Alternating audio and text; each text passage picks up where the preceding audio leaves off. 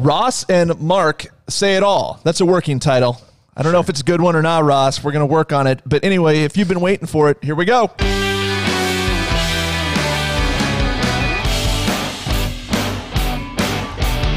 We need a better intro.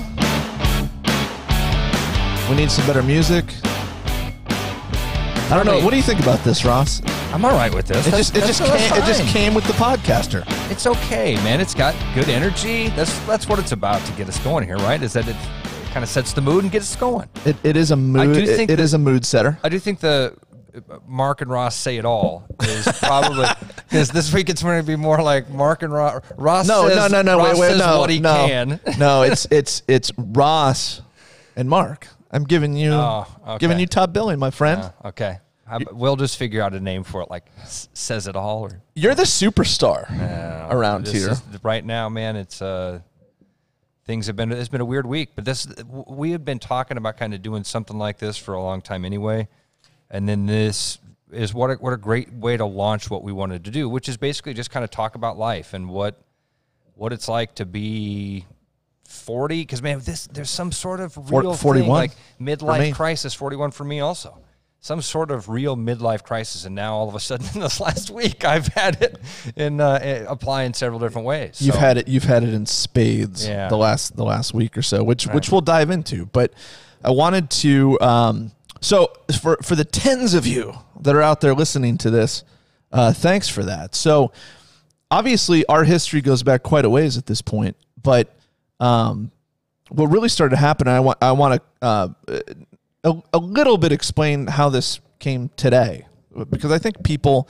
I was reminded on Twitter that people uh, they have their own versions of events. They create things, etc. Which is, I think, why truth is everybody has their own version of is truth and important. history man No, Yeah. absolutely, absolutely. So I wanted to talk a little bit about that. But so you and I started doing obviously podcasts through the podcast. That's why most people um, that are listening to this uh, probably have you know know who I am because of the podcast. Um, and I did find it humorous, although totally, totally um, appropriate. The other day on when you announced or tweeted out or retweeted that we're going to be doing a podcast. Someone said, "Who, is Mark?" And I, uh, I, I tweeted you that. I'm like, "Ugh, I don't blame the guy. He probably like, "Who is Mark?" But to podcast listeners, et cetera, they know what this is about. Obviously, people might be listening to this for the first time um, that are coming here through you. So, uh, for about four years, um, I did the Fawcast, which was started out uh, with myself which and fall was friday after Friday work. after work. Yeah. And it was essentially the same theme as what we're doing here, talking about life. And I started that uh, as an as an advertiser with Cyclone Fanatic and Chris Williams and Adam Gray, uh, who was Adam was there at the time, and just had an idea to um, what's a way to get to know more people, get them to know uh, who I am, all of that. So so it was a a paid sponsorship thing um, where I was paying them to get introduced to the Cyclone Fanatic crowd. And that lasted for four years, roughly. And Adam Gray came, I was there, and then left for another job. And then throughout the whole four years, uh, we would have you on as as a guest host. Sometimes Chris couldn't make it, so it would just kind of be you and I, and we had some other people that came in as well. Uh, but what I always enjoyed was just I think we think the same in a lot of ways, which you don't want necessarily want a podcast where the hosts are exactly the same in their thoughts, but we have a lot of differences we do, we we do, um, including things like you know how we how we were well, even how we were raised had some similarities to it. But um, I went to Ames High, you went to to East. I mean, so yeah, there's there's definitely some differences. Speaking of that, East has some nice bathrooms, just to get you riled up this morning. So did you now have you seen the new ones no, they they have dude they went to work on those things all We'll be- talk- all because we'll of talk you. about that So anyway, so Ross and I are doing this uh, co-host thing uh, from time to time, and what I would hear when you were on it was, I really love the episodes when Ross is on it. Um, I don't know if it was just because we were going down different rabbit holes than we would typically do, but I started to think, you know what, I have fun when Ross is on. It'd be fun to do uh, a podcast with him at some point. So anyway, the podcast came to an end. Um, and a lot of people want to know why the podcast came to an end. I'll tell you two reasons today why it did. Because again, just in truth, I think people think, oh, Mark and Chris hate each other, or they had a falling out, or, or something along those lines.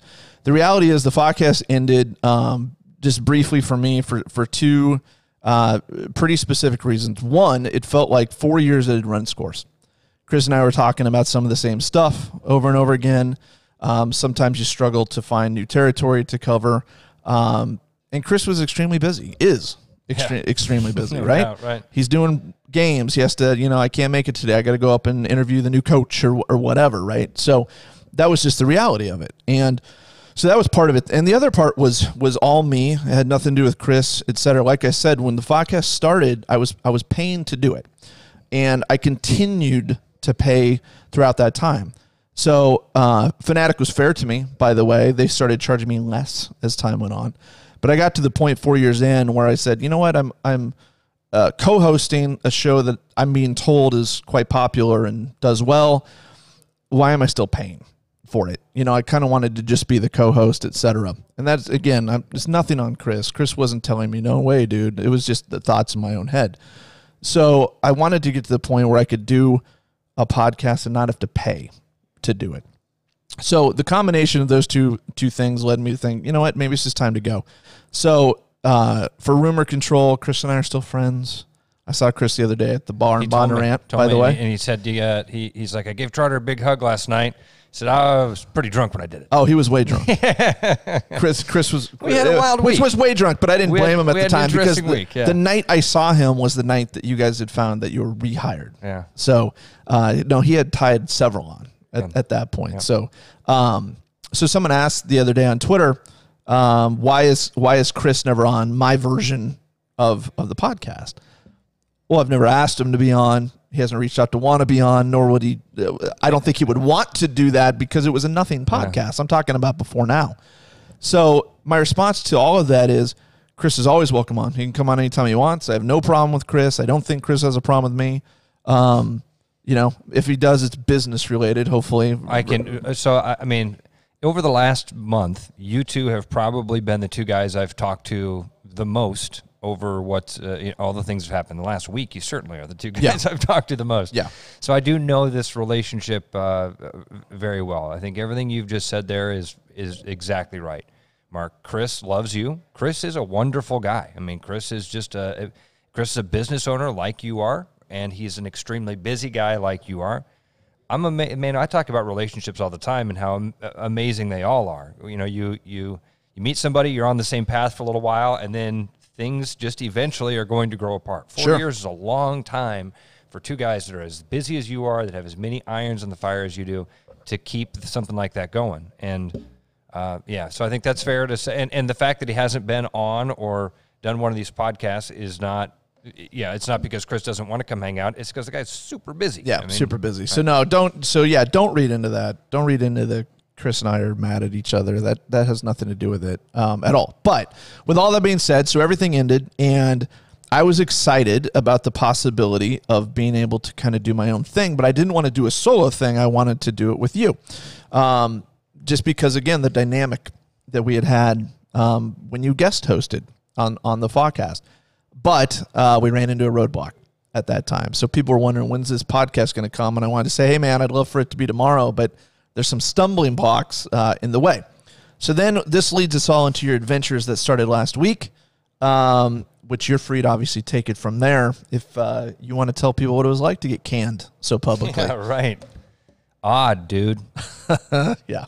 Um, you know, and that was something I'd never even considered about um, what was happening with my life and my career and that radio show was that when it would come to an end, it would come to such a public end. I'd never even, I'd never seen the end of the tunnel at all. Never thought about it. Yeah. I was going to do this until, and I hope to do radio until radio doesn't exist anymore. I mm-hmm. really, I mean, I love, love, love that building, those people, that place. It's just, it's been amazing what I've been able to do. I, so, um, Tuesday was a weird day, and Travis Justice has talked a lot about this on their on their morning show, The Morning Rush on KXNO, but kind of walked through some of the timeline of what happened. But um, it was it, my normal routine. Uh, most days is I will wake up, I'll get through a couple podcasts before six, uh, have the shower out of the way, and then listen to the morning rush while I'm kind of sitting there and, and hanging out in the morning.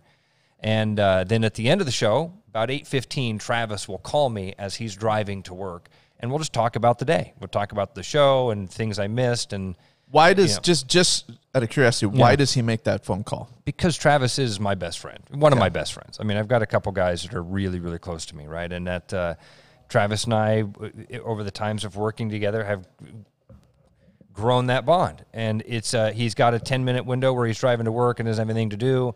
And I have been listening to his radio show, and he gets to bounce stuff off me, and then and, you know, it's a good time for me. All this, it just works out. Yep. So he called me at eight fifteen. I didn't think anything of it. I answered the phone, and uh, he's like, "Dude, they just fired Sean Roberts." I'm like, what are you talking about? Like that makes no sense. Sean, he must have done something, man. Sean did something he wasn't supposed to. He, he, he said something he wasn't supposed to. Darn it. Well, maybe you know. Does does Andrew know? Does Scott Knock, our sales manager, do these guys know? He said, I don't know. I'm mad. I'm going to call him and find out. And this just kind of started this barrage of phone calls that. Um, uh, you know, everybody's timeline is going to be like you were just talking about. Everybody's memory is different. It became a blur of information that started to come at me. Your phone got hot real quick. my phone got hot at 8:15 and yesterday yesterday at 8:15 last for a week my phone has been red hot. And um, yeah, so it was just wild. We started to realize right away that uh, nobody really knew what was happening, that we were all kind of being blindsided by information here. Everybody that we were calling was going, "What? What?" Nobody had an, a reason or anything. Um, I normally don't go into the uh, to the office till about ten o'clock, but again, it's like eight thirty, and we're starting to find out that the wheels are being taken off the cart very quickly. So I got dressed and got ready for work and just went in. And um, by the time I was headed to work, I knew that Sean, Heather, Travis, and Andrew had all been fired. Now, when it was Sean, Heather, and Travis, there was a moment of like, well, maybe they're just blowing up the morning show. Yeah. Maybe there's no chance. that, Andrew you know, was the something's- surprising something's piece. happened. Yeah, Andrew was the um, Andrew was the oh no, we're all in trouble piece. Okay, Yeah. because he's the captain of the ship. Like he's the boss right now. And Yep. if they're if they're blowing him out, and if he didn't know, we, we kind of got the idea when I called Andrew right away. I'm like, dude, they're firing everybody, and he says, uh, probably me too, because I didn't know anything about it. And so Andrew and I immediately had that moment of like, hey man, we had a really good run here. You know, you and I, we have a lot to be very proud of. We took over.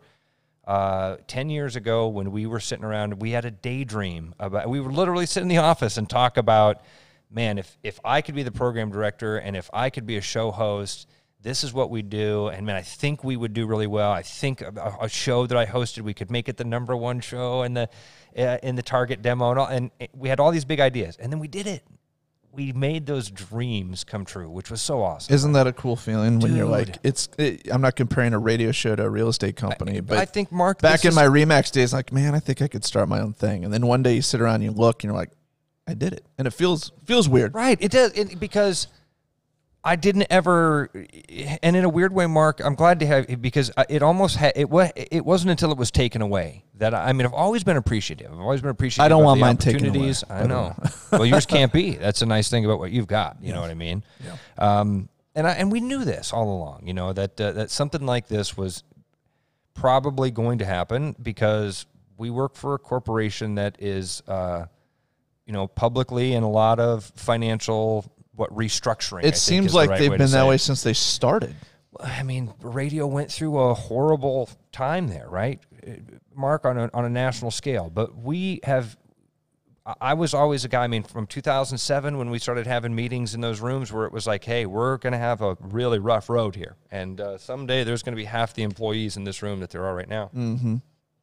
I was lucky enough to be one of the guys that survived all of those things and made it through and was able to to continue to have uh, all the luxuries that that the radio shows provided me. Man, it's been awesome. And and the, but the thing that was cool, um, you know, we've talked about this little cliche that both of our dads who worked at UPS, one of those similarities we have, uh, taught us very early on, which is relationships are more important than opportunities. Okay this opportunity that I had to do a radio show was great. The relationships that I was, was able to build, that was that's what's been amazing. That's what and I thought I was dumb enough to really believe on Tuesday in the emotion of getting walked out of a place that I wanted to work at till I was 95 years old, okay? Um I thought all that stuff was over. I thought that in in that moment it was like, all right, the radio was a fun life. You know, I'm going to call Trotter and we're going to do this real estate thing full time, and this is going to be Which this, you did. This I did. I, I listen. I man, doubt I was your first call, but it must have been pretty quick because you, You called me right after you got walked out of there. Yeah, you were. I think in those. I mean, it was like wife, Chris, you. I Yeah. think is how it went down. And then I, I mean, and then it was Bruno. Yeah. Because I called Bruno is one of my best friends, and I know Bruno's got a bunch of jobs available. So I called him. I said, "Dude, I just got bounced. What can you do?" And Bruno, as all friends did during that week, said, "I'm going to do everything I can for you."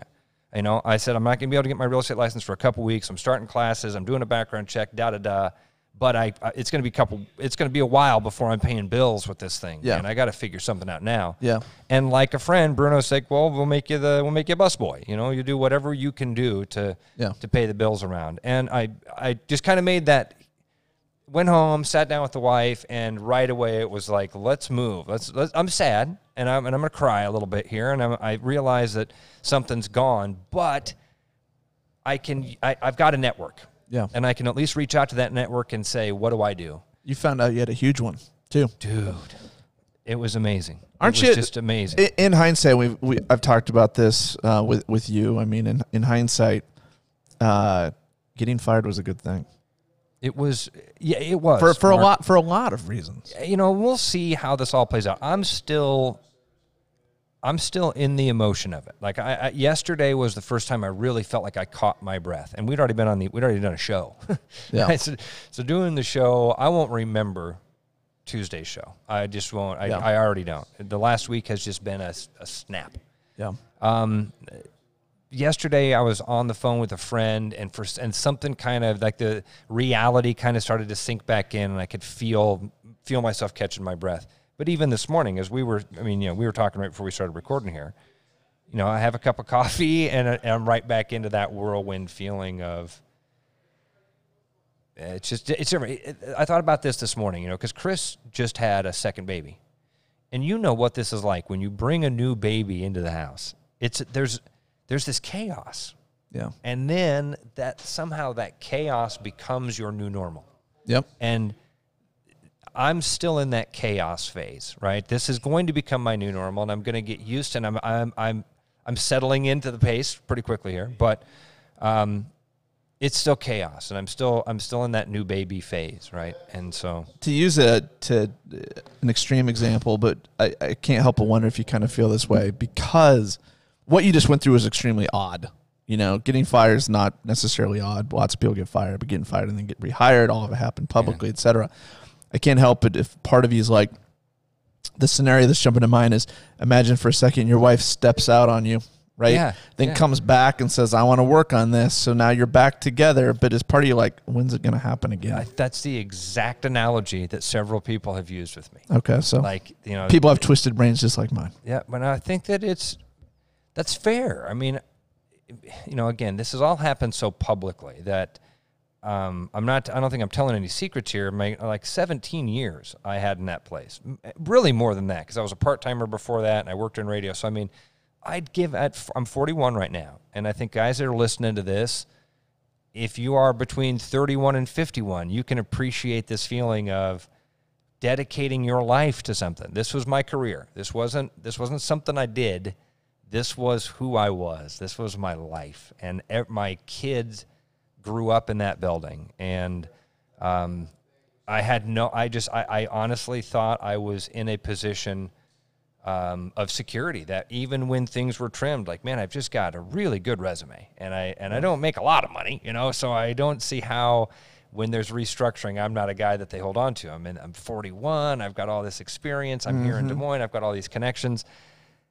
So I didn't see it. Like I wa- I was completely blindsided within the matter of about 15 minutes from getting those first phone calls to the time I walked into the office, knowing what was going to happen when I walked in. I knew what we were there for and it still was emotional and it still was a a train that ran over me and and then yeah that uh, that 20 it was mark to be exact it was like 28 hours between being walked out the door and getting a phone call back from my boss that asked me to come back down to the station So let me ask you to pinpoint one thing that you might not know because there might not be a clear answer on this. But there's lots of contributing factors to why um, Joel McCrea said we made a mistake. We want to bring you back. What do you think is the the biggest reason? The number one for me, it's probably related to sponsors, but maybe you have a take on this. Why did it happen so quickly? Man, Mark, it, I think you said it right. Like it's it's a, there were a lot. There had to have been a lot of factors. I don't know, man. I don't know, but I think my speculation is probably the same that everybody else's is that the outpouring of everybody on social media, whether it was, um, whether it was Twitter and Facebook or whatever, uh, people calling into the radio station, people trying to reach out to the actual general manager, sending it. I don't know. That that w- there was noise there, right? And then there was noise from the sponsors, as Murph and Andy have, have talked about. You know that uh, it started, I, I believe, with Mur- with Andy just not sure about how to proceed. You know, it goes back to that relationships thing. Like Andy and AD are like best friends, and they were planning on doing a radio show together at two o'clock. Mm-hmm. And it's nine o'clock, and you get a phone call that says, "Hey, your best friend's got been bounced. Good luck. Have a show." And not that that's how that conversation went down. I don't know, but I do know that at one point Andy said, "I can't do that. I don't. I can't do that. The opportunity of doing a radio show is not more important than this friendship that I have, and I need to look at the person first before the potential. And I'm gonna." I'm going to decline this opportunity right now to do a radio show today, and and and then he just decided I better reach out to our advertisers and let them know why I'm not doing a radio show today because they're going to want to know why we're not talking about you, right? And that was what I think started the snowball of the advertisers, which I do believe was a huge, huge sure. part of it. Um, and outside of that, I don't know, Mark. I you know I don't know that uh, I don't know where the phone call came from. I don't know who it was. I, I heard I heard Joel on with Trent Condon one day. Um, and he kind of laid out this the, the timeline of how you know what he was hearing and how he was hearing and what was it that made helped him swing this decision back in, you know uh, in the way that it came and uh, it does seem like it was just a soup of stuff that there were a lot of different moving parts that came together and made the right noise at the right time, man. It was like Horton Hears a Who to me. And from my perspective, that's what it was. Like enough people were screaming and yelling and saying, I can't believe you did this, that he was able to go back and say, whoever it was, somebody reached out to somebody else and said, hey, let's just acknowledge that we made a mistake and see if we can back this train up. And then as you know, because I, I was moving, man. I was I thought my life was over and I had to start new and I've got two kids at home with a wife who just started a new job. And I had to move, right? So I started to do all of those things that would put a new life in place. Your sulking period was very limited. I couldn't, dude. I couldn't. I mean, I, I, had, I had one day. Chris and I both decided. In fact, when we got together with a group, we, when we all got bounced, we got together on a text group and said, "Hey, let's get together somewhere." Andrew's brother is a bartender at a at a local bar, so we went over there and hung out, and we cried, and we held it together for a while, and then we took some pictures, and I, that's when I, I think I was the first one to actually start to lose it, and uh, and then it kind of started this you know domino effect of everybody getting pretty emotional, and that was when Chris and I, I think Chris was probably the one that actually said it, but Chris said, "Listen, we have 24 hours to be sad, and then we got 24 hours to be mad." and then that's it. And then you know we're this we, you move on with your life, right? Yeah. And uh, and I I really took that to heart, and I even took that to me. And I got tonight. Today's my sad day, and I got to uh, Tuesday night to just sit around, and I didn't even get that chance, Mark, because so many people were reaching out to me with again reaffirming that thing, or maybe not even reaffirming because I didn't know it existed. I thought it was over. I thought me as a personality in Des Moines had walked out of that building and it and the door closed behind me and I thought that was over and I was sad about that. And then the phone started to buzz and it was all of these different things, you know, it was uh, it was the people that wanted to do podcasts, people that wanted to have me do other things for them, you know, and just it, it was it was awesome to realize like, oh wait a minute, I get to carry all those relationships with me. Like I because I because I cared more about these people than I did yeah everything else. I get I get to take all that with me. You got one of those rare opportunities where you kind of got a funeral moment, which is where everybody comes. Yeah. You, you're dead, I and everybody thought, comes and says, "Oh, Ross was such a great guy, and I appreciated him, and all of that stuff." And you got to see it when you were I alive. did- Mark, I'd never thought of that, man. That's a great way to put it. Because I got a lot of stuff on Facebook of like kids that I helped out over the years that are adults now. Um, I had a bunch of people that reached out to me that said, like, man, this is something that you did for me in my career and helped me out. And you sat me down and gave me this advice. And uh, that was the real, I never thought about the, that. That's what I got to go through, man. It was an emotional, emotional experience. And, it, and, it was for Joel also. Like, you know, I, I said this on my show. Um, he was Tuesday, essentially like- just the axe man, right? dude, how hard this must have been for him. Joel knows m- me and, and Andrew so well that he has met our parents at different events. Joel's been at both of our weddings, okay? So Joel knows our parents and Joel knows our children. He knows three generations of our families. And he had to bring us both in knowing that this is a dream job that we wanted to do forever and say, today's the last day. We'll pack your stuff. See you later. Yeah. So I, I you know, this has been. Uh, I know this has been really difficult on him also, and there's a lot of people because a lot of people reached out to me like, "Well, screw him." It's like, no, It was on. not his call. This, you know, he's in a tough spot too. It's and and there's, you know, there's no hard feelings on it. I'm. It was hard to walk back into that building. It was really tough, as you talked about. It was like having the. the your, feel like you got to swallow a little bit of pride to do it. and everybody's looking at you like, "What the hell is going on?" Yeah. walked you out of here. You know, and I didn't Jerry Maguire the place. You know, all right, who's coming with me? You didn't take the goldfish. No, but it's this uh, this all mark like when it all settles down, man. What an this this month has just been unbelievable because, like I just mentioned, Erin started a new job and she works overnights, which is incredible. Like the it, it's uh, oh, difficult. My mom was diagnosed with cancer right before Christmas Yep. and I'm a mama's boy. So that this so That's this, a tough one. dude. This has been a month, man. Yeah. This has just been. Uh, it's hard to focus on anything. Even when I think I'm getting, I, even when I think I'm focusing on something, I notice that I drift and I'm uh, my eyes are are caught off in the distance, and I'm just kind of like, what the what the hell is happening? what world am I in? You know. Does part of you though? Um, I was looking to see if I had something written down from something. You you reminded me of something. I don't think I do, but anyway, um, you know, it obstacles like this are they can be looked at obviously as a bad thing, and most people do. I was. I'm going to give a recommendation here. I know you love. Um, I know you love documentaries and things like that. Uh, I'm not sure if you've seen this. Can't remember if I asked you but there's a documentary on Netflix called "I Am Not Your Guru" uh, about Tony Robbins. Yes. So it's not about Tony Robbins. It's not a documentary about Tony Robbins. Tony Robbins, uh, which is one of the biggest, most successful life coaches that we have, um, does an event called Date with Destiny every single year. People pay like five thousand, like five grand? I 5,000, thinking I think. 10. Might be more, but at this time, this was recorded in 2015, I believe. But uh, it- you know, five thousand dollars to attend, packed room. Um, I did the math, like twelve point five million in that room based on seats. So he's making good money doing this. But the documentary shows this event, and it shows interaction. So he goes around. He, he obviously does a lot of coaching and teaching, but then he also does a lot of one on ones with people in the audience for everyone else to hear. And really, it's about overcoming the stuff in your life that's holding you back. It's about what do you want your life to look like in the future? How do we get you there? How do we get you on the right path so you have a life that's fulfilling, that you have a job that, that's fulfilling? You're not just going through the motions, right? Because that's a shitty way to go through life. We can swear on this, by the way.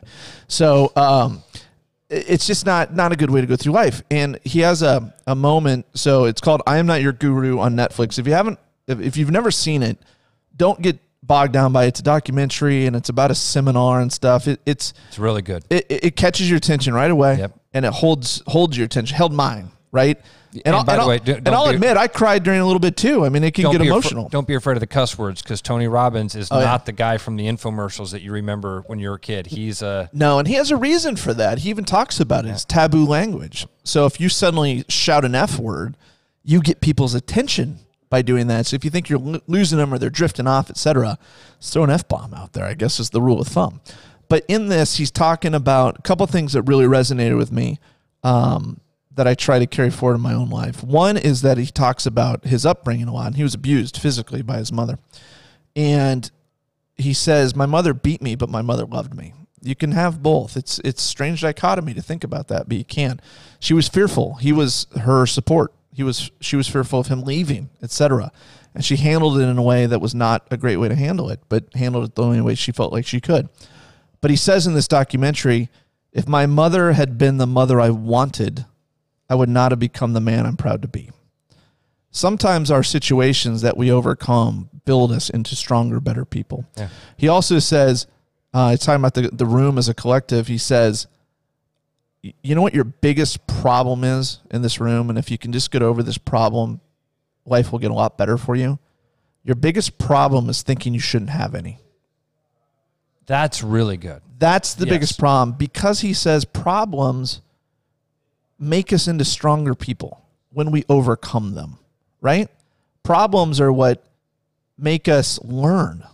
You know, we don't we don't learn much when life's perfect and we're just going through it. But when we have those obstacles to overcome, when we have a family member that's got cancer, anything like that, obviously in the moment we can look at it and say, This sucks. And I get that. That's life, right?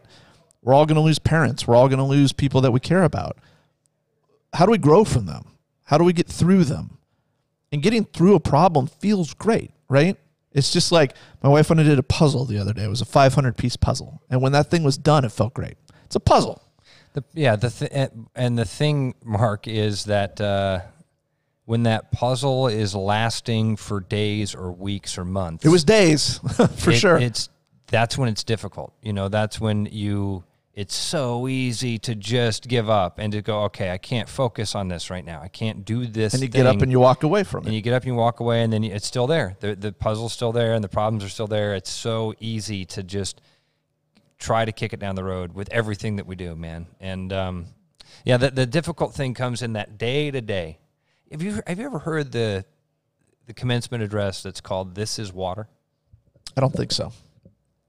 so it's kind of the same thing. And, and, and in a way, there's a lot of big conversations that converge with this. Uh, Alan Watts has a big thing about um, uh, contrast. You know, you, you can't understand black without white. You can't be happy unless Without you sad. know sadness. Yeah, And, and, there, and but the this is water is really what um, what I think you're talking about here is. It starts with this allegory of two fish are swimming along, and uh, an older fish comes swimming up to him and he says, uh, "Hey boys, water feels great today, doesn't it?" And he swims away, and the two fish look at each other and they say, "What's water?" Mm-hmm. You know, if you're always around it, you Yeah. don't even know it. Yeah. And uh, and and that's you know, life is not about solving the puzzle. It's not about that. It's it's not about that. eh, Or rather, it is about solving the puzzle. It's not about the solved puzzle. It, it's it is that mundane, that Tuesday afternoon at the grocery store. Everybody's angry. You'd have no idea what every person in there is carrying as their own burden. That's life. That's water. Like that's what solving the puzzle, sitting down and trying to get through all of it is tough, man. That's adult, right? It's, it's what it's what this thing is, and uh, man, some weeks it just it some some days the world spins really fast, and some days it just feels like it's an eternity of muck. You know, I'll never forget in real estate, which you're about to enter into this. I had a day. I, I this is eh, another example of when we have those bad days. I could not even come close to telling you what the issues were on this day. I mean, this was a few years ago, but I was just having one of those days where every call you get is a bad news call. Three deals fall apart. You know, just one of those days. And I remember going home at like 5:36 and I went to bed. it was just like this day cannot possibly get any worse. I'm not even going to let it happen at this point. I'm just going to go to bed. yeah. Like How am I this exhausted? yeah, it's just like uh, you can't, you know, phones off, can't reach me now. You know, I'm safe. So yes, you have those days. Obviously, as an optimist, which I am, uh, the vast majority of my days are are good days. But anytime you're in a business where you're really trying to do the right thing for people or make sure that they're happy with service and stuff, things just don't always go the way that you want to. And if you carry that with you, you can have days where it's like, man, I just let that person down or whatever, and and you just got to learn to get over that. You talked about the giving yourself 24 hours to be sad, etc. I give myself an hour So welcome to the world. That's, good. welcome to the world of real estate. that's right? a better way to do it. So I'll, I'll teach you these things, young one. Uh, when you get the phone call saying, Ross, you know what? Thanks for your effort, but we're going to go in another direction, etc. Um, that stuff used to bother me way more than it does now. And what helps is when you get to the point, which no rookie in real estate is going to feel this way, where you feel like, I, I really truly feel bad for them because what they're about to switch to is not as good. And you'll understand you don't control real estate. That's the number one thing that uh, it's tough to work around in this business in that you know what you're doing. You're doing the same game plan for that listing, same marketing, same effort, same everything, and it's just not selling, and the other ones are, right? Because it's out of your control. It takes a buyer to walk through the house and say, This is home. You don't control that part of it. So when someone calls and says, Hey, thanks, but we're going to go in another direction, and now you see who they hired, and that person doesn't sell nearly as much as you, they charge more than you. It's a frustrating feeling. But the feeling is, I feel bad for that client that they now have to spend thousands of more dollars and they're with someone that's just not as successful, et cetera. But that comes from a place of like you want good things for the clients. You don't want them to have to overpay, et cetera. And it feels not great when they didn't give you a lot of time to to get the job done or didn't believe in you or pulled the plug quickly. That's why I tell a lot of clients, well, these are the numbers. Let's look at the, the numbers and let's look at who you're about to hire. I've got a better feeling of what it's like to have the uh, to, to be to be canned, Mark. So I think I've Yeah, got yeah, better, you- got a better feeling for it now. you you certainly do. But yeah, so I give myself Hopefully- I give hopefully in- myself an hour. Hopefully, in real estate, it won't be as emotional for me. Yeah. So, you, you- well, maybe not for you, but you'll you'll uh, when you get into residential real estate, um, it's a good and a bad thing. I had somebody the other day ask me why don't do commercial real estate because they have a friend that does it, and, and in commercial real estate, you can make some really good money. And this is the plus and the minus. The reason I do residential over uh, commercial is impact. That's why I do it. If I help someone lease a building or do anything downtown or whatever, there's no emotion to that. It's a it's a strict business deal. Uh, I don't think the people are going to come to your funeral, going back to that theme, and say, "Man, he was a great commercial broker. He just negotiated that eighteen dollars a square foot for me when it could have been twenty. You know, it's just different. When you many, many, many, many times over fifteen years, I've dealt with people that are getting divorced. That you're in the living room with both of them, and it's a tough situation, but your job is to help them. That you've saved money, that you were able to work out a problem in a deal. We're dealing with real people's lives that need to move on, and many of those things are happy, right? They're newlyweds they want to buy the first house, or they're selling because they want to buy a bigger house, or whatever. It's not all negative stuff. But I've seen tears from clients many times because they can get bogged down in the weight of this transaction that you're helping them with, and our job is to help. So it's just a different thing. I hope at the end of the day, when I retire, people say, Mark tried to do things the right way. He was honest with us. He tried to save us money, you know, those things. So hopefully you're making some impact. So um, my hope is that you'll feel the same as you venture Yeah. into this. And obviously, the good thing, again, another plus about you getting fired uh, was that you got, um, I think you were able to see what I had already been telling you which was Ross, I believe in you. I think you've got a big network. People are going to support you. And I think your response was, I don't know. I don't know about that. And then you got fired and you got a glimpse into what it could be like for you. Yeah. Like right away, I had someone reach out to me and say, I want to buy a house and I want to do it with Ross. And I said, Hey, he's not licensed yet, but you know, once he is, he, he'd love to help you. So we're going to meet with that guy and, and, and chat with him. But, you know, that was one example. And you heard from probably hundreds of people, right? Um, just things on Twitter, seeing people, I, I know people will call and want to go buy or sell with you, right? Um, and I'm the one that's going to put pressure on you. You know, you come with these what I call small goals. I'm like, Ross, get out of here with that crap, dude. You're you're better than that. You're going to do more than that. So I don't mean to be a dick about it, dude i love it and this is th- this week has uh this week has just been overwhelming in so many ways dude uh, it's it, it's beyond words and i'm really good at finding words for how i feel and i can't do it some days these last week this last week has just been the emotion of all the different people reaching out that, with the stories of like hey this is what you did that impacted my life the Sure. fu- your funeral things are a great way to look at it and i did have when i put out like hey i'm moving on i'm going to do this real estate thing and we're going to hit the ground running Um, yeah, I was uh, the people that shared it on Facebook. I was shocked when I looked at that list. I was like, "Oh my goodness, this is." Uh, I didn't know they were in my corner. I didn't know these. Yeah, yeah, I knew this was a guy that knew me. You know, my, our kids play little league together, but I didn't know that he. And he sent out to his network saying, "Hey, Ross is a great guy, and if you're gonna buy or sell a home, do it." With, I was like, "Wow, this is terrific." So it, I'm it was gonna- awesome, reaffirming, and and now I'm ready. Uh, yeah, now I'm I'm starting to figure out that new goals thing, man. I got to got to do that now. Well, yeah, and, and you know, this is a new life for you, and I'm and I'm happy. Like I told you the whole time. I mean, the radio show is awesome. You should continue to do it. You should use that for real estate, and hopefully you will. Um, but you had said um, the in, we're talking about impact, et- et cetera, and you mentioned it earlier in the show. I want to go back to it. So you crapped all over. Uh, crapped is a good good word to use here. The East bathrooms that you happened to stumble in. You took some pictures. This shows impact. This shows what it what can happen, right? So you were at East High for an event. You went into the shower stall for some reason. Snapped a photo. Didn't had look to, great. Hold on, and I, went. I had to pee. Not in the shower.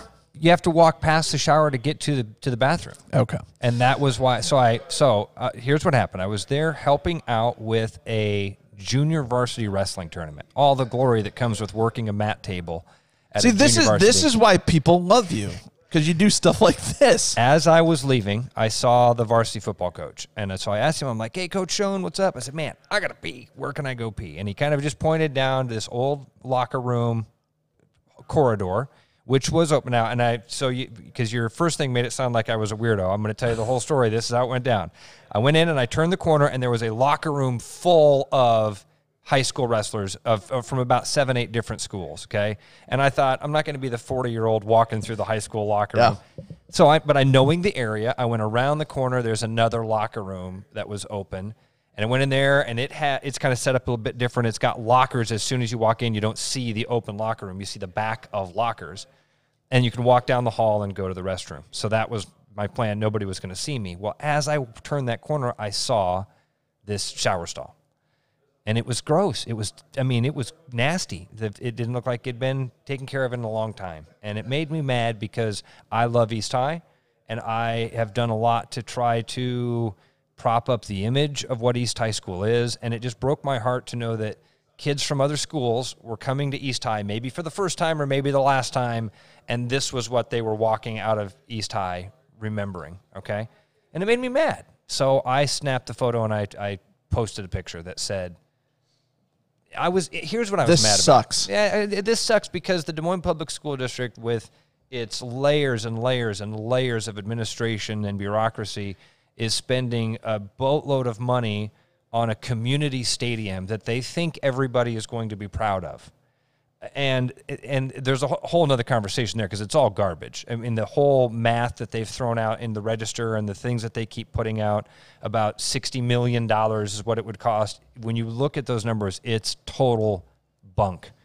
And I was mad because in the face of this news that we're going to be spending a whole bunch of money to build this community stadium for everybody, I also realized the reason that they're able to justify this is because they let things fall apart. The district let the valley, the, the, the, the Lincoln Stadium fall apart. They let North and Hoover fall way behind.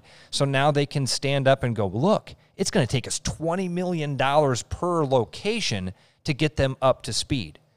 So why do we let them get that far? Why not just do the general maintenance that's required to keep these things where they're supposed to be, and then they can last for hundreds of years, right? Mm-hmm. And that was what I was seeing happen at in, in this locker room. I was just seeing it manifest right in front of me. Of that this is falling apart. They haven't changed a drain cap in however many years. So I snapped it and I sent it out. Man, did it cause a firestorm, dude! I got a phone call from the principal, and I now the principal Ross, and I are come to my office, The please. principal and I are friends because I do a lot. I'm at the school a lot, helping out, and I do a lot of other things. Um, with the golf committee, you've you've Yep. sponsored the uh, East High Golf Classic long before we were buddies in this way. You helped me out with uh, with some of the charities I've been a part of, and uh, so I'm at East quite a bit doing stuff for for the principal.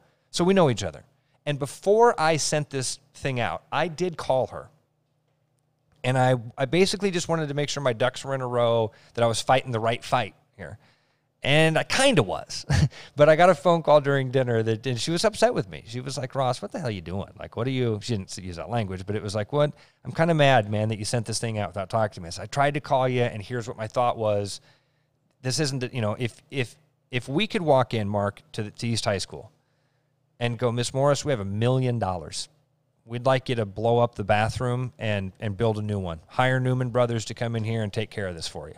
She can't do it she has to go to her bosses and go it's i mean just like i work for a big corporation Yep. in radio Yep. she works for a big corporation in the des moines public school district and all of her bosses would have to approve it and in fact what they'd say was well get that get that million dollars and bring it to us and then we will We'll decide, decide what's to- best for the district with Yeah. that with that million dollars um, and and essentially, once I kind of talked her through my logic of the stadium, my logic of the million dollars, she was like, "You know what? Good for you. I'm glad you did it. Thanks a lot. Let's see what we let's see what happens here." And uh, man, in like the la- that's this is one of the really good things that's happened in the last month. I've received some private messages on Twitter and Facebook from guys I don't even know. I, I don't even know who these guys are and it was it's just like snapshots of these locker rooms that I was talking about. They look awesome. they look awesome. They got a fresh coat of paint. They got new fixtures in them. They got a, a bunch of elbow grease. Now, I'm sure there's some guys in that building that are pissed off at me and Yeah. think that damn Peterson can he keep keep his mouth shut. And I'm sorry that that that they I caused them some grief at work for a while. I hope nobody lost their job or anything like that. It's not what I was intending. I was intending just to point out the hypocrisy of a district Yeah. that is willing to let things fall apart and then pay a bunch of money to build. Well, a little bit of school pride. yeah, a- right. as Pride of ownership, man. Right. Yeah, but that's one of the things that is unique about you. Um, the world is full of people that aren't willing to say what they feel they should say.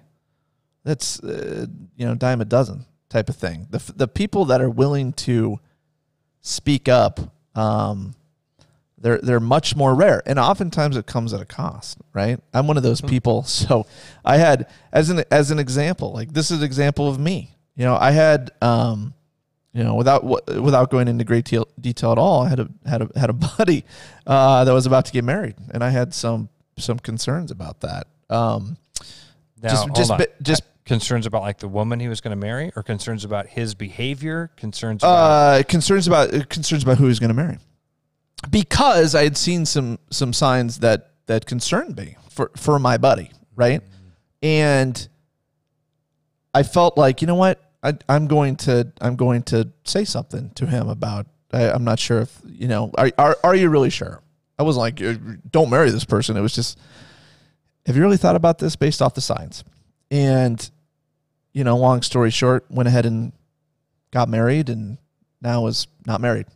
yeah, And it, this isn't an I told you so. The point is, most people aren't going to, they're, they're going to say, good for you, man. Good for you. Congrats on the marriage. And that's probably the better way to do it if you're being honest, right? Because to put yourself out there and say something that isn't going to be popular, you know it's not going to be popular. And in fact, you know you might take some heat, or that friend might say, F you, man, you know, Yeah, yeah. whatever. That's tough to do that. But I also think it's rare and I also think it's right. It's not butting into someone's business. It's saying, I'm going to tell you what I feel because I care about you. And I think you should hear this and think about what I'm saying. I wonder if the buddy. I mean, obviously, it's. I, I Who are mean- I- certainly not naming. I don't mean to make light of it. We've all anybody that's been in a relationship knows things are hard and heavy, and that's and, and I don't mean to make light of it at all. But I, I there is this thing in my head right now. I'm wondering if in those dark moments when they were fighting, and he kind of realized. I'm out of this, man. You are not the person I thought you were. I wonder if he ever said, you know, Trotter told me not to marry you. Man, I hope that that didn't come up.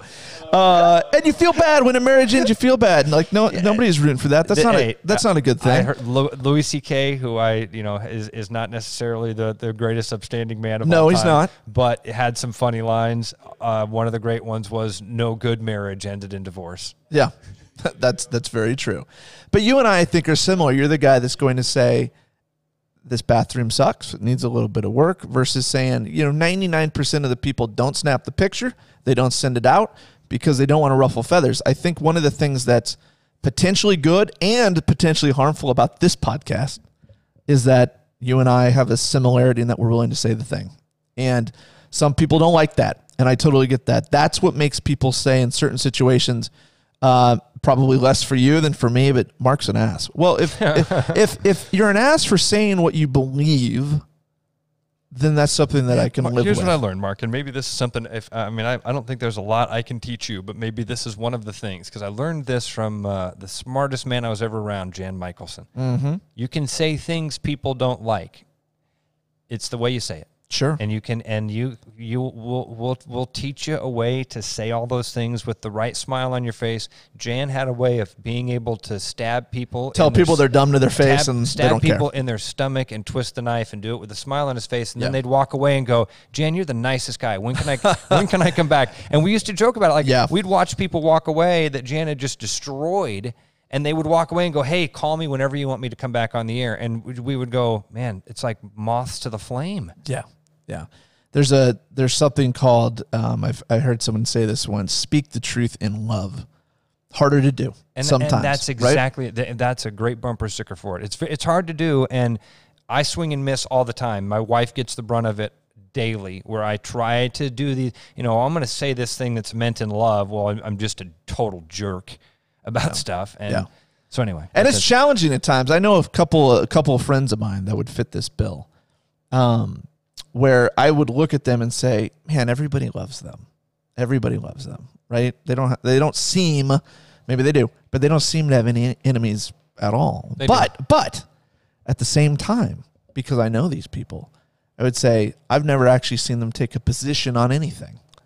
Ah. And if you're not willing to take the position, it's hard to be hated by anybody. If you're not willing to say, I'm a Republican, then the Democrats aren't going to hate you because they don't know where you stand. I'm going to steal a thing from uh, from Curb Your Enthusiasm. This first episode of, uh, I haven't seen it yet, but I'm looking 10. forward to it. I won't ruin it for you. Then. I love want- Larry David, say, dude. fantastic. There's so many things in this first episode that are just brilliant little comedy things. But what I, why I brought it up is because they they figure out that a MAGA hat Yeah. is like a great human deterrent. You know how much Larry hates people, so Yeah. he figures out that wearing a MAGA hat is a way Keeps to get, people keep away people from away him. from him. Yeah. Oh man, that show is brilliant. All right, hey, I wanted to I wanted to ask your your opinion on uh, one thing, uh, sports related. So, what this podcast is and what it isn't. For those that listen to the podcast, that was mainly geared around uh, Iowa State sports with life thrown in. Um, this is not a sports podcast. It is a podcast where we can talk about sports if they're relevant to life, but it's not a recap the Iowa State Iowa game. You do plenty of that on your show. Um, there's no need to do it, but occasionally stuff comes up that I like to pick your brain on because you do always have an opinion, which is good. And I'm willing to share it. That's for sure. I like and, that. and, and I like having a place to have an outlet for it. So here's here's what I want to, to ask you. I was having this debate with someone uh, the other day, not even a debate, but just a discussion. Derek Jeter's in the Hall of Fame. Uh, Derek Jeter gets 396 votes out of 397. One guy didn't vote for him, and I, to my knowledge, we don't know who that is yet. It's anonymous. Maybe that person will come out or not. Did you see the guy from Barstool that cl- that tried to claim posted a picture of a ballot? Have you seen it? No. It's fantastic. It is one of the great troll jobs of all time. He posted a picture of his ballot and said, "Hey, I'm the guy." Yeah. And he had voted for Jose Valverde and not Derek Jeter, and people lost. It's their like uh, It's there's a few that had one vote. Like uh, what what's uh, Putz? His last his last name's Putz. I can't Yeah, even JJ remember. Putz. JJ Putz got a vote for the Hall of Fame. Yeah. So um, I was having this discussion with with a friend that was not saying that Derek Jeter does not belong in the Hall of Fame, but what he was saying was I don't know if he should be unanimous because his argument was he was never the best player in the game at any one time. He never won the MVP award, etc. And my take was he's one of the best players of all time. He's a five-time World Series champion. He had 3,456 hits somewhere in that Whatever ballpark. is, right? Crazy. Uh, most ever for a Yankee, most doubles for a Yankee. He's the top of the Yankees list in a lot of categories.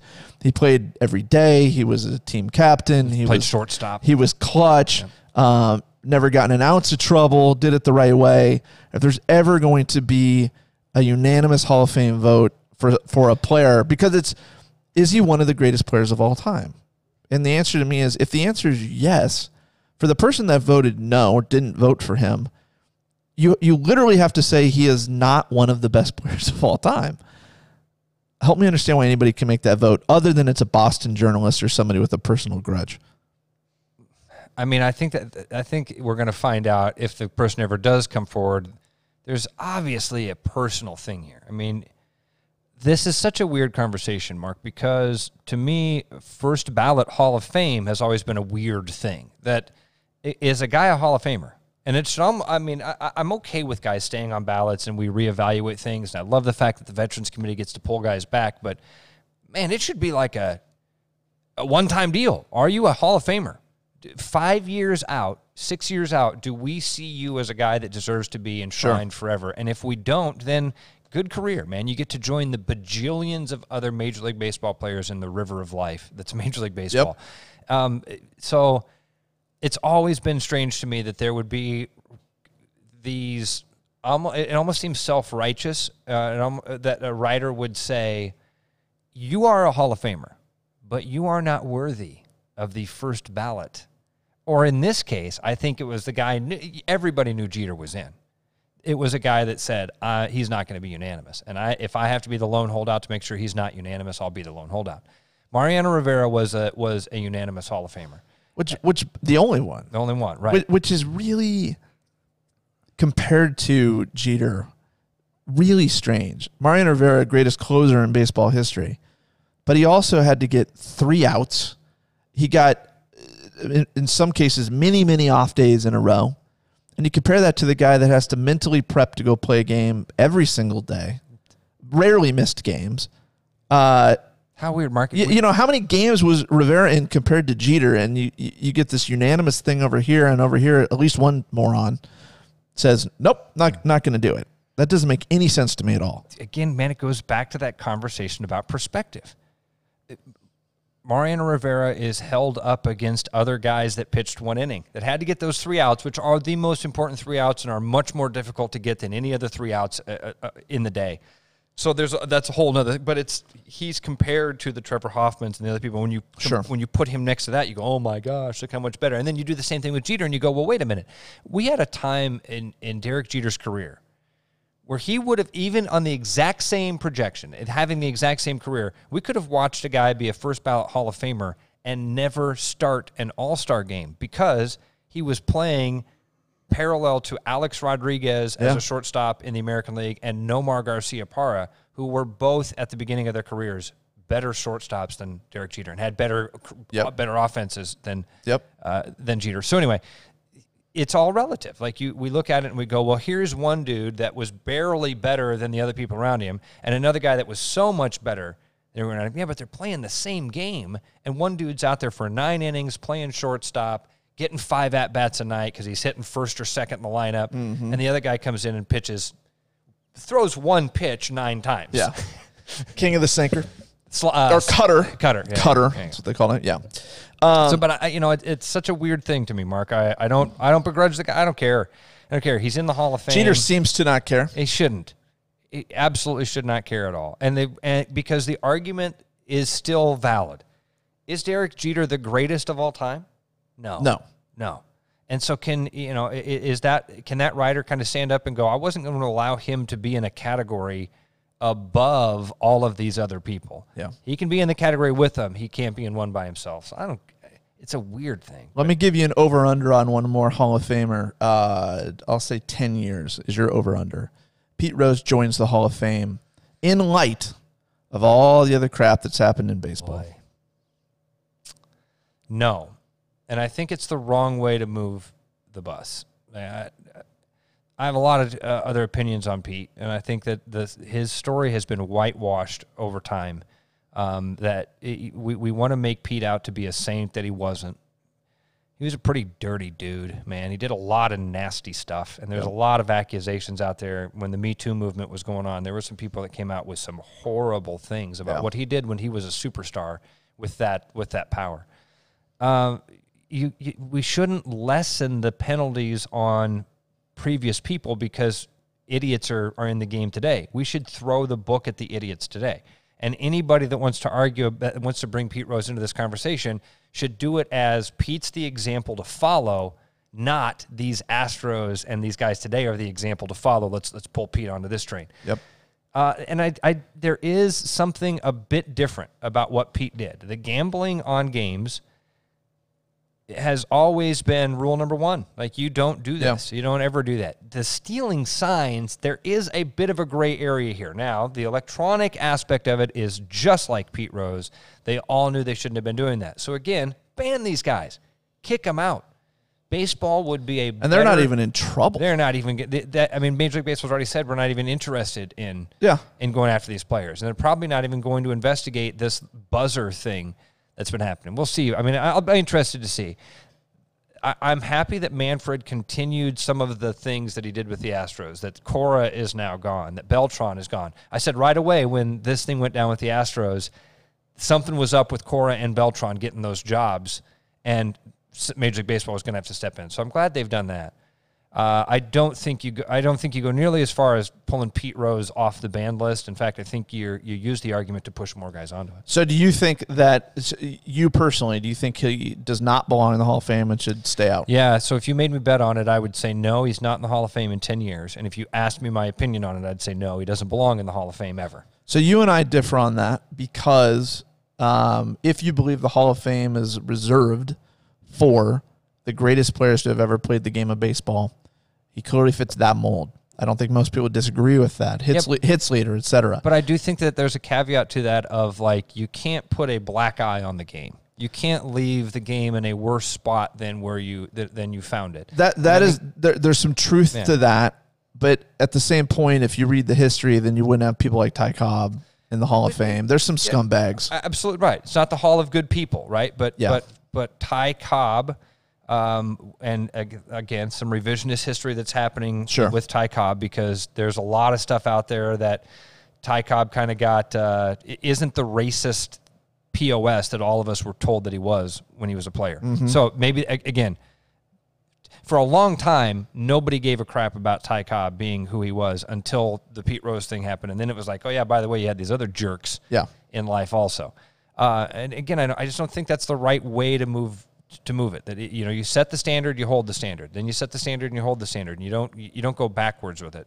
Ty Cobb was a jerk, no doubt about it. The guy would fly in with his spikes high. He was obviously a racist in the early 1900s, and uh, uh, and was a pretty bad dude. He didn't he didn't he didn't do anything to hurt the game of baseball. You know, the racism that existed was much bigger than Ty Cobb. It was bigger than even the game of baseball, unfortunately, at that time, right? So I'm not going to hold him responsible for the crimes of society that he was that he was raised in. So guys like uh, Clemens, Bonds, Palmeiro, McGwire, Sosa, all out in your opinion? Man, they're, so again, they're all an individual conversation because for Bonds, it's a Bonds is a really tough one for me because the guy was never actually caught. Yeah. And it, did OJ kill his wife? Hundred percent. Did Barry Bonds do steroids? 100%. Yeah. Can we can we hold them guilty of Do heads grow that the- much normally? right outside of the the court of public opinion. Yeah. Can we do that? So I don't know. Bonds is a tough one for me, man. I'm not as I'm not nearly as cut and dry on him as I am with the, a lot of those other guys. Clemens is kind of a jerk to me. There's a whole thing with Pettitte that I would love to have with you sometime about, um, you know, to me there's there's the the the discretion that's needed with each one of these cases also has to bring in their intent behind doing it. What were they trying to do? Barry Bonds was trying to hit 75 home runs a year and and hit balls over McCovey Cove. Yeah. Roger Clemens was trying to get be stronger and better. If you believe Andy Pettitte, he was trying to recover from an injury. He was using something that was medically available. Uh, he was using a scientific advancement to bring him back from injury and get him to where he was before injury, or maybe a little better. Didn't I just describe Tommy John? I mean, like Tommy John Well, surgery is listen. It was experimental. my body got hurt. Yeah, my, my body is hurt, and I want to get back into the game. And there's this thing that can happen. They, they go in and they cut out part of my body, and then they put it in a different part of my body. Yeah. And then I'm able to be better than I was before. this is okay. This is you're just changing some words there. Like Yeah. I, I'm I'm hurt. I can't get back to where I was before unless I take this thing and put it inside of my body. It's This, like, well, your, but it this is your ship thing. but it didn't come from you. Yeah. it's just so weird. Is it really your arm if it's your leg? I mean, It- that's the argument. and- here. and- can you pitch with your leg, Ross? And is, then that, is and- that allowed? But if you allow that, then you just go down to having to trust a person on what their intention was. You Yeah. know, well, I only did it once, and you guys happened to catch me. This happens to be related to. Uh, I'm a big believer in this. How you win is is as important, if not more so, than just winning itself. An example of this that drives me nuts, and it's such an easy solution to fix this. Uh, I was reading in the paper that Ames High got beat by Hoover the other day. Um, game went to overtime, and in the article it said that Hoover held the ball for four minutes in the overtime period. Do you want to win like that? Do you really want to win? Do you want to win because the other team forfeited and say, "Oh, we won"? Do you want to win because we didn't actually play the game? We took advantage of the fact there's no shot clock in Iowa high school and just sat and did nothing with the ball. My my opinion is that sucks, dude. Go play. If you, if you can't beat them by actually playing the game and playing it the way it's supposed to be played, you didn't deserve to win, and they're better than you. This winning at all costs, no matter what we have to do to get it, that sucks, man. I, hate could- it. I could see that at the. You know, if, if and I don't know where we are in the in the high school basketball season. We're not. To, well, yeah, I do. We're not far enough along that it's playoff yet. This is still regular Regular season. season. Yep. Come on.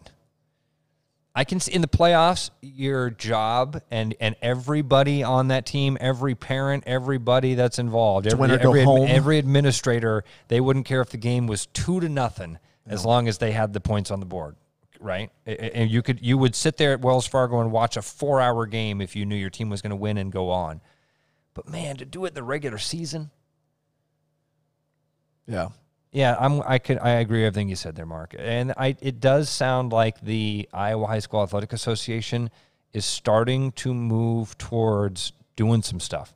We're going to get Chris Cuellar on our on on Fanatics with us soon. I'm hoping, but uh, uh, because they they're doing some like, some like experimental stuff. I think it was like a holiday tournament Yeah. over the Christmas break that they they had it. They were hosting it at one of the arenas in the in the state. I don't know if it was in the Quad Cities or Yep. Davenport or, or in uh, in Cedar Rapids or Sioux City, but they hosted a tournament and used the shot clocks, and all the coaches agreed to do it. And I didn't hear anybody say, "Oh my gosh, it was horrible for basketball." Well, the excuse I've always heard, and I don't know if this is true, is cost.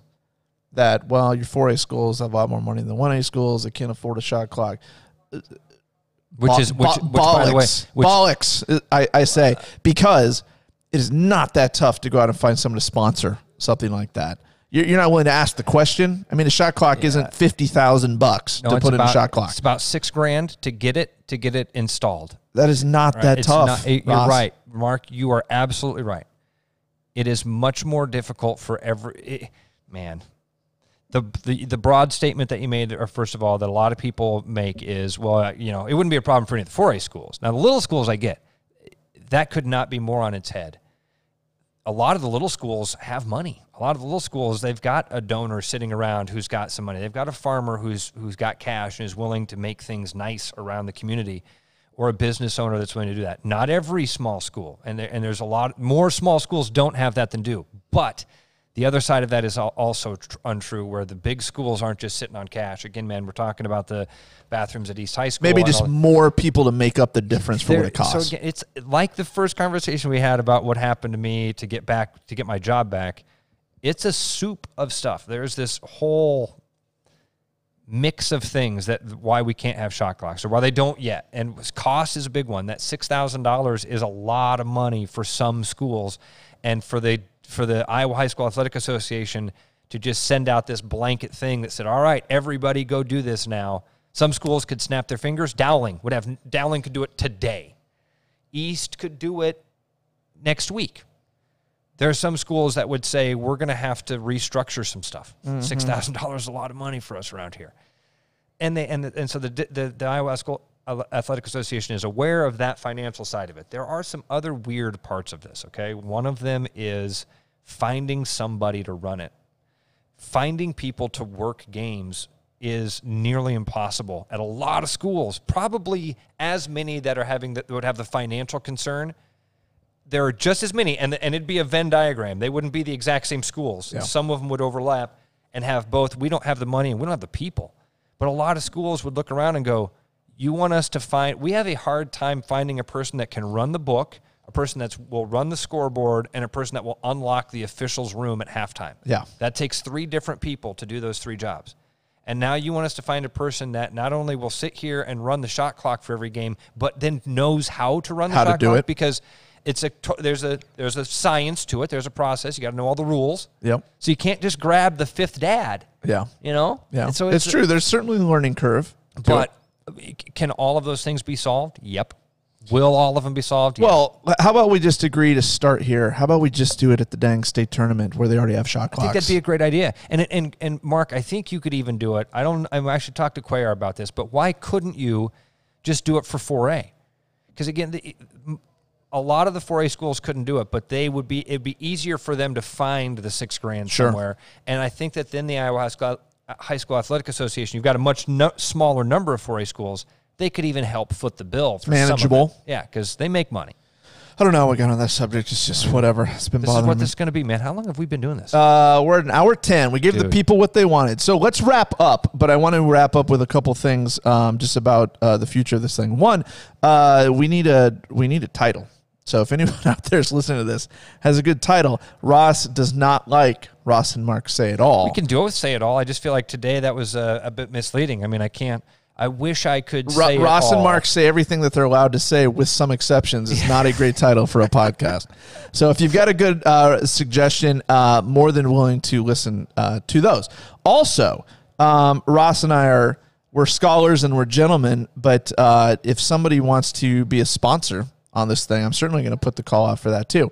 As of now, it's sponsored by guess who? Charterhouse Real Estate. If you want to save thousands of dollars when you sell your house, look us up. Now I can say look up Ross or myself. Well, not officially, but coming up in a, a few weeks, hopefully. Right. We can say to look up Ross, or you can call him now and and prep for a meeting in the future. Yeah, and I can. I'll put you in touch with the the guys that Mark has sold. I have uh, one of my best friends in the world, a guy that I'm getting texts from as we're sitting here about fishing up in Canada.